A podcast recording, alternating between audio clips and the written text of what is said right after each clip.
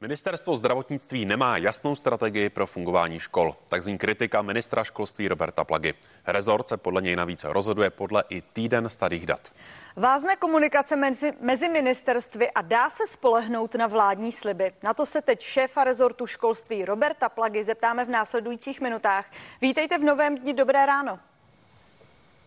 Dobré ráno. Pane ministře, ministerstvo zdravotnictví zvažuje, že by zrušilo testování eh, na školách, které jsou v okresech s vysokou incidencí a zavedlo by na základě typů od krajských hygienických stanic PCR testy. Už to s vámi někdo konzultoval, buď Adam Vojtěch eh, nebo paní Svrčinová?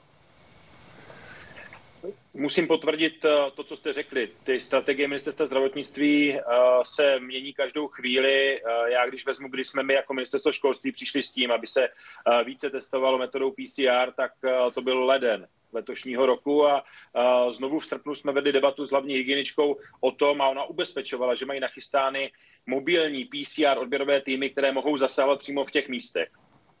V tuto chvíli vycházím z toho mediálního výstupu hlavní hygieničky, která řekla, že testování pravděpodobně to antigenními testy končí 15.8. A jenom když jsem si dočetl to, co k tomu ještě řekla, takže budou krajské hygienické stanice dávat rodičům žádanky a budou chodit na odběrová místa, tak rozhodně budu dnes i zítra chtít po Adamu Vojtěchovi odpověď na to, jak je zajištěno to mobilní od, odbírání. To znamená to, co slibovala hlavní hygienička jako náměstkyně ministra zdravotnictví už v srpnu letošního roku. Pane ministře, jak si obecně při jednání o restrikcích rozumíte s šéfem rezortu zdravotnictví Adamem Vojtěchem? Já jsem to řekl opakovaně, eh, že eh, těch 20 měsíců v tuto chvíli už covidové krize a měnění ministru zdravotnictví bylo velmi obtížné a častokrát jsme to jako ministerstvo školství schytávali, přestože ten gestor je ministerstvo zdravotnictví. Osobně s Adamem Vojtěchem je eh, dohoda dobrá, ale já jsem na to upozorňoval, ta strategie a ta odborná rozhodnutí nedělá on, ale dělají to ty týmy okolo a pokud klinická skupina má nějakou strategii tak a změní ji třikrát za sebou nebo se dohaduje mezi sebou, eh, tak eh, za to nemůže přímo osoba ministra, ale eh, je to problém uvnitř té skupiny. Vy často zmiňujete problémy právě s distribucí testů do škol a to právě kvůli dlouhým prostojům způsobeným ministerstvem zdravotnictví. Co tedy dělat jinak, aby ten rozvoz testů fungoval lépe a rychleji? To by bylo na strašně dlouho, ale já to zkusím eh, ve zkratce. My jsme opakovaně, nejenom my, ale i vědecká komunita vyzývali k tomu, aby ministerstvo zdravotnictví vlastně navýšilo eh, kapacity PCR testování eh, a vždycky byla odpověď ta, že ty kapacity jsou nedostatečné, ale prosím, bavíme se o tom, že je to rok od toho návrhu a vždycky napřed eh, je to vlastně málo kapacita, pak už je později vybudovávat. To je jedna část toho příběhu. Druhá část příběhu je, že od srpna letošního roku jsme chtěli po hlavní hygieničce vyjádření, jestli uplatní obci na 1,6 milionu kusů antigenních testů, eh, které jsme podle specifikace ministerstva zdravotnictví vysoutěžili my jako ministerstvo školství a uložili ve státních hmotných rezervách. A zároveň jsme v září chtěli, aby nám jasně řekli, jaká je strategie testování na podzim. Takže eh, to jsou kroky, kdy my, ač by nám to úplně nemuselo příslušet jako ministerstvu školství a odborníci něco po ministerstvu zdravotnictví chceme a ta odezva tam není. Takže z mého pohledu u těch antigenních testů teď není problém s tím rozvozem. My jsme už v září říkali, je potřeba týden, aby rodiče o tom věděli, školy se nachystali a zavezlo se to ze státních hmotných rezerv. Problém je ale skutečně třeba v tom, že nám bylo přislíbeno, že u toho určování těch okresů se bude vycházet přece z těch predikcí, které dělá profesor Dušek a, a které jsou označovány za velmi přesné. Takže pak nechápu, proč přišel seznam okresů osmi podle starých dat, kde se za dalších deset let, eh, deset uh, dní, pardon, uh, má testovat. Pane ministře, za dnešní den je skoro 10 tisíc, nebo za ten včerejší skoro 10 tisíc nově nakažených mnoho škol, tak je v čím dál tím větším napětí, zda zůstanou otevřené. Vláda slibovala, že školy se zavírat nebudou. Věříte, že tomuto slibu dostojí, že se podaří školy nechat otevřené, tedy plošně? Co se týká plošného uzavření škol, tak tam, a já jsem za to rád, je judikát nejvyššího správního soudu, že tam mimořádná opatření ministerstva zdravotnictví prostě nebyla řádně, řádně vyhlášena. To znamená, já věřím, že ať už tato nebo další vláda k tomu plošnému přistoupení prostě nepřistoupí a já jsem na to opakovaně upozorňoval i a vedl jsem velké uh, debaty na vládě právě o tom, že uh, ty školy byly vždycky první na ráně a já chápu, že je někdo doporučoval zavřít a samozřejmě, že, že se covid šíří i ve školách, ale nebylo to semeniště. Toho covidu jako takového. Takže plošné zavírání určitě ne, ale když jste zmínil to číslo, tak přece to, co několik měsíců chceme jako ministerstvo školství, tak je, aby zdravotnictví nastavilo ten systém tak, aby v těch školách bylo maximální bezpečné prostředí a to testování vždy v pondělí je jednou z cest, jak zvýšit bezpečnost té prezenční výuky na těch školách. I když se to třeba dělá antigenními testy, byť já dlouhodobě prosazuji ty testy PCR. Jaký je váš aktuální eh, postoj k nošení roušek a respirátorů ve školách? Kdo je má podle vás nosit a kdo ne?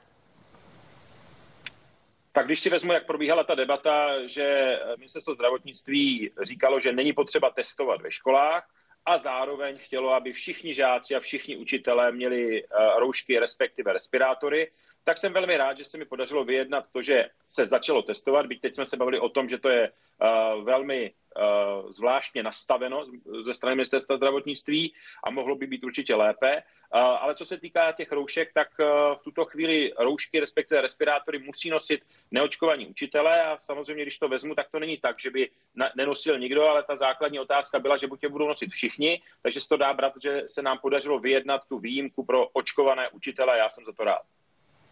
Pane ministře, jak už se dlouho mluví o tom, pandemie prohloubila rozdíly ve vzdělání mezi dětmi. Přesto se ne všem školám daří žáky a jejich rodiče přesvědčit k tomu, aby chodili na doučování. Některé školy možná budou muset i vracet dotace.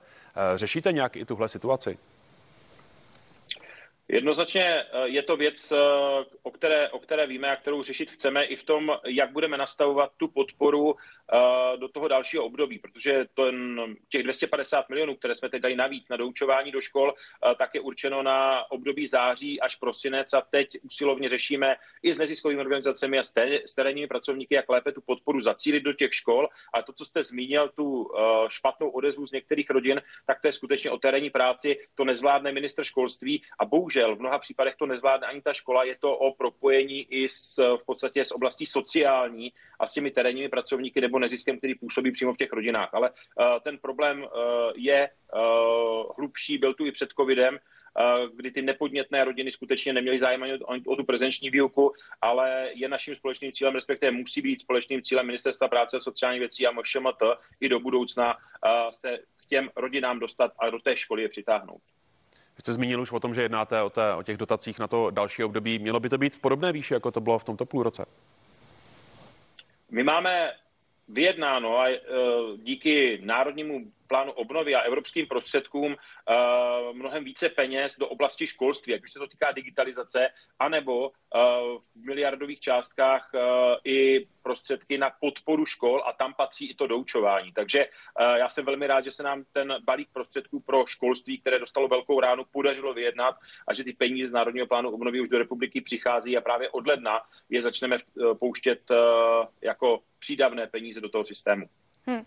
Někteří rodiče po návratu svých eh, dětí do škol dokonce zvažují změnu a to přechod ze státní školy na soukromou. Budete se snažit eh, nějak děti udržet ve státních školách a případně jak?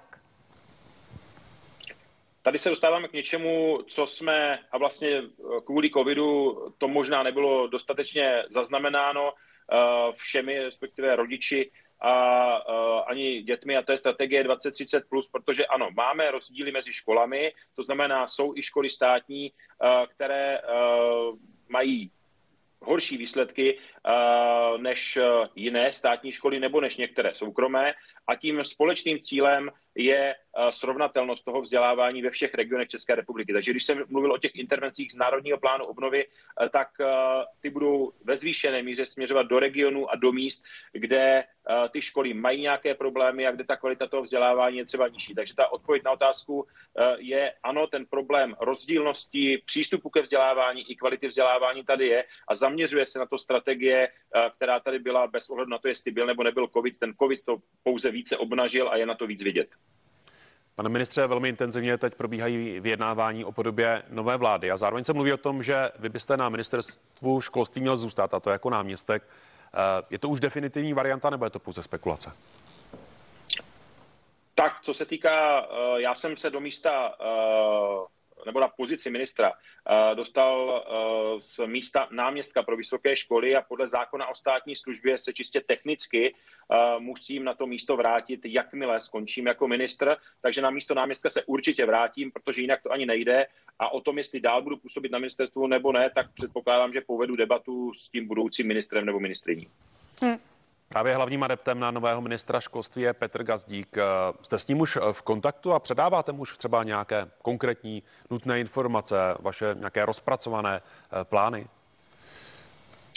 Já jsem velmi rád, že eh, všichni ti kandidáti, eh, včetně Petra Gazdíka, kandidáti na ministra školství, eh, tak eh, byli v úzkém kontaktu s ministerstvem během toho volebního období, protože já jsem se netajil tím, že oblast vzdělávání je skutečně oblastí, kde to by nemělo být o politické příslušnosti. Ostatně všechny ty strany se přihlásily k té strategii 2030 plus a k těm hlavním směrům, kterými je potřeba měnit český vzdělávací systém.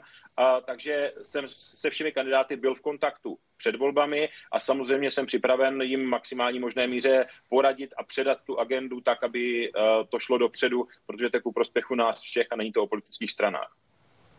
Pane ministře, my vám moc děkujeme za rozhovor a přejeme vám hezký den. Krásný den i vám, i divákům.